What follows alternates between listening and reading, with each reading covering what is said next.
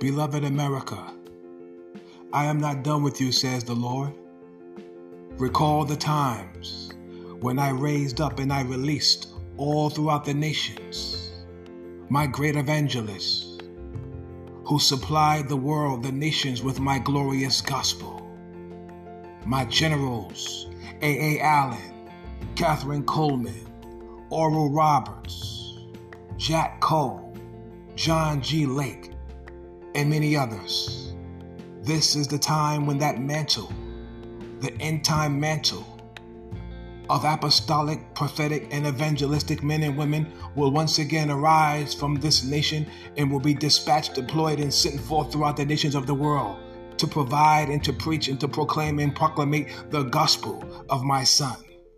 For this is the hour of the greatest prophets, the greatest move of my spirit across the world. Many have counted you out, America, but it is your time to shine one final time, says the Spirit of God, and you will run this race. And many will be shocked and many will wonder and they will say, I thought it was over. I thought America was done. I say, from my throne, not so. For there is a move of my spirit there is an outpouring of my spirit. There is a latter glory, a tremendous anointing that will shake the world, and it will begin here in the United States of America, says the Spirit of the living God. Oh, hallelujah. Oh, glory be to God. Thank you, Lord. Hallelujah. Oh, glory be to God. Hallelujah. Praise Jesus, the Lamb of God and the Lion of the tribe of Judah. To him be praise, preeminence, majesty, glory, and power forevermore.